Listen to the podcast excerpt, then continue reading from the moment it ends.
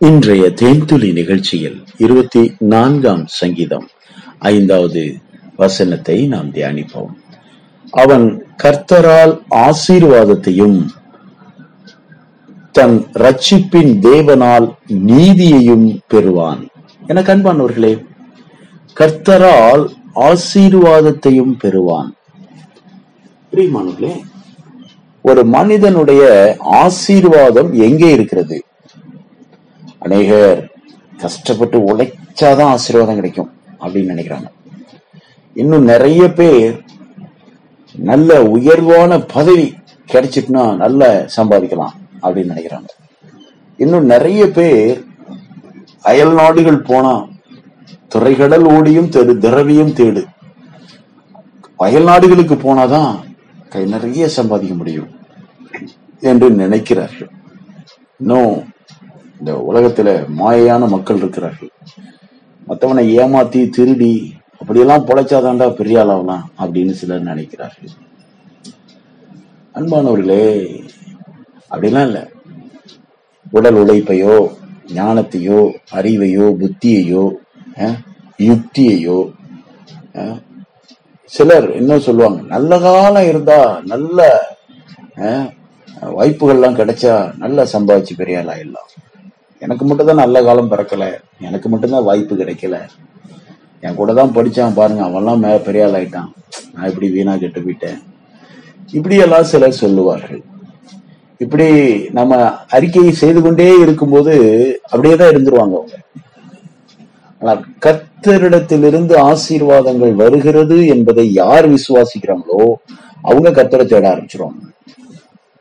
ஆமா. அதிகாலையில் என்னை தேடுகிறவன் என்னை கண்டடைகிறான். அப்போ அதிகாலையில நாம கர்த்தரை தேட ஆரம்பிக்கும் போது கர்த்தரிடத்தில் இருக்கிற அத்தனை ஆசீர்வாதங்களும் நமக்கு கிடைக்கும். சிலுவையிலே நருளாதர் அருளாதர் இயேசு கிறிஸ்து என்ன செய்தார்? பிசாசின் கையில இருந்து ஆசீர்வாதங்களை எல்லாம் சுதந்திரித்தான் அவன் கையில இருந்து எல்லாத்தையும் பிடிங்க எடுத்தார். இதெல்லாம் என் பிள்ளைங்களோட கொண்டாங்க. சம்பாதித்தார். சிலுவையில ஐஸ்வர்யங்களையும் ஆசீர்வாதங்களையும் சம்பாதித்தார். தெய்வீக சுகம் தெய்வீக ஆரோக்கியம் விடுதலை வாழ்க்கை வெற்றி வாழ்க்கை சமாதானம் நிறைந்த வாழ்க்கை. இந்த உலகத்துல தேவன் எதையெல்லாம் நேர்த்தியாய் படைச்சாரோ எது எதெல்லாம் பிசாசினாலே திருடப்பட்டதோ அதையெல்லாம் திரும்ப மீட்டு திருப்பினார். சிலுவையில அவர் சம்பாதித்தார். கத்தராகி இயேசு கிறிஸ்து சிலுவையில சம்பாதித்த அத்தனை ஆசீர்வாதங்களையும் அவர் உங்களுக்கும் எனக்கு தான் கொடுக்க போறார். யாரெல்லாம் கத்துற சின்சியரா தேடுறாங்களோ அவங்க எல்லாருக்கும் அதை கொடுக்க போறாரு. உதாரணத்துக்கு நீங்க பாருங்க.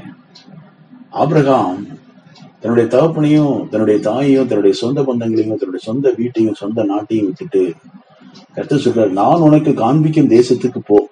அவ்வளவுதான். மனைவியை கூட்டிட்டு கொஞ்சம் வேலைக்காரங்களை கூட்டிட்டு சாப்பாடு வரிக்கை எடுத்துக்கிட்டு போயிட்டே இருக்கிறாரு. காணான்ற ஒரு இடத்துல அவர் தங்க வச்சு கத்தர் அவருடைய மந்தையை பெருக பண்ணுகிறார். அவங்க எல்லாம் அன்னைக்கு ஆடு மேய்க்கிறவங்களா இருந்தாங்க. அன்னைக்கு அங்க மத்தவங்களும் குடியிருந்துட்டு தான் இருந்தாங்க. ஆனா ஆபிரகாம் அவங்க நிலத்துல போய் கொஞ்சம் குடியிருந்துக்கிறேன்னு சொல்லி குடியிருந்தவரு ஒரு காலகட்டத்துல அவங்க குடியிருந்த நிலத்தையெல்லாம் இவர் வாங்க ஆரம்பிச்சிட்டாரு. தன்னுடைய மனைவியின் மரணத்திற்கு பிறகு அந்த ஊர்ல போய் கல்லறைக்காக இடம் கேட்கிறார். ஐயா உங்க ஊர்ல என்னுடைய மனைவி தவறிட்டாங்க. கல்லறையில விற்கணும் கல்லறைக்கு ஒரு இடம் கொடுங்க. அது ராஜா வந்து சொல்றாரு நீர் எங்களை விட ரொம்ப பெரியவராய் இருக்கிறீர். ஐஸ்வர்ய சம்பனரா இருக்கிறீர். உங்கள்கிட்ட இல்லாத ஐஸ்வர்யமே இல்லை. நீங்க வந்து என்கிட்ட வந்து இடம் கேட்குறீங்களே உங்களுக்கு எந்த இடம் வேணும்? எதை வேணா எடுத்துக்கோங்க. காசெல்லாம் ஒன்றும் வேண்டாம். அபிரகம் அப்படி இல்லை. நான் காசு கொடுத்து வாங்கிக்கிறேன்னு சொல்லி காசு கொடுத்து ஒரு பேழையை வாங்குகிறார். பிரியமானவர்களே அந்த இடம் தான் பின் நாட்கள்ல அடைக்கல பட்டணமாக மாறியது. ஆமா. அந்த இடத்துலதான் ஒரு காலகட்டத்துல அடுத்தது தாவியது அது மாதிரி பரிசுத்தவான்கள் எல்லாரும் அஹ், ஆபிரகாம்ல இருந்து யாக்கோப்ல இருந்து யாக்கோபுடைய மனைவி எல்லாரும் அங்கேதான் அடக்கம் பண்ணப்பட்டார்கள். அந்த இடம் தான் அடைக்கல பட்டணமாக மாறியது. ஆபத்து நேரத்துல ஒரு மனிதன் தெரியாம ஒரு கொலையை செய்துட்டான். அறியாம நடந்துட்டு ஐயோ அப்படின்னு அவன் பதறான். அவனை கொலை செய்ய வர்றாங்க. ஏன்டா இப்படி பண்ண? ஓடிடு எங்க ஓடணும்? அடைக்கல பட்டணத்துக்குள்ள ஓடிடு. கத்தர் வைக்கிறாரு அங்க ஒரு பட ஒரு பிளேஸ அடைக்கல பட்டணத்துக்குள்ளே ஓடி போயிட்டா ஒருத்தன் அவனை தொட முடியாது யாரும் அவனை தொட முடியாது. ஏன்னா அவன் உயிரோடு இருக்கிற நாளெல்லாம் அந்த அடைக்கல பட்டணத்திலே இருந்து உயிர் வாழலாம்.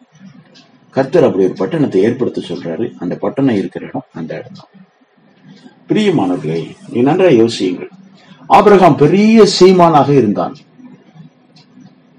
அவருடைய மகன் ஈசாக்கு அவனோட மிகப்பெரிய சீமானா இருந்தான். ஒரு இடத்துல துறவு வெட்டுறாரு தண்ணீர் துறவு. அந்த ஊர் மக்களுக்கு எல்லாம் எங்களோடது. சரி எடுத்துக்கோ போ.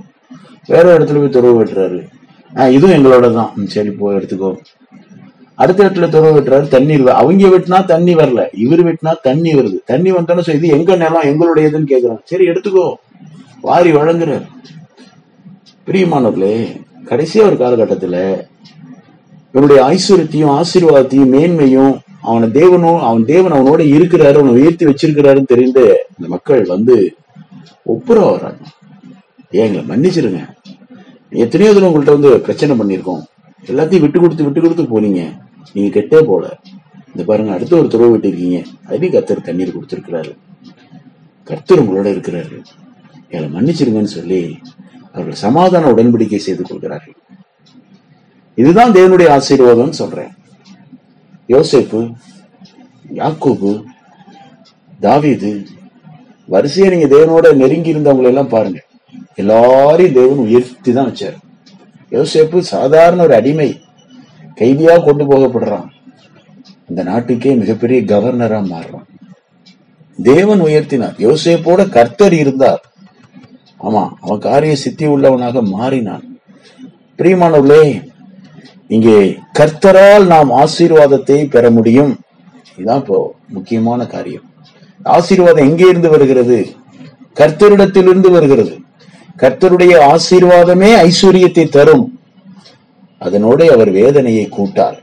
உலகத்திலிருந்து வர்ற ஐஸ்வர்யம் எல்லாம் வேதனையை கொண்டுட்டு வரும். பின்னாலேயே கொண்டுட்டு வரும் அது.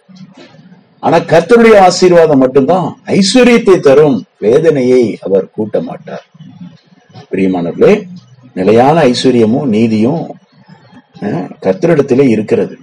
அதனால நாம் கர்த்தரை தேடுவோம். கர்த்தருடைய பாதத்திலே நம்மை தாழ்த்துவோம். கர்த்தருக்கு நம்ம முதல் இடத்தை கொடுப்போம். நம்முடைய பிள்ளைகளுக்கும் அதை கற்றுக் கொடுப்போம். நம்முடைய குடும்பம் தெய்வத்தினுடைய ஆசீர்வாதத்தால் நிறைந்திருப்பதாக. ஆண்டவர் இயேசுவின் நாமத்தில் ஆசீர்வதிக்கிறோம். நீங்கள் கர்த்தரால் ஆசீர்வதிக்கப்பட்டவர்கள். ஆமேன்.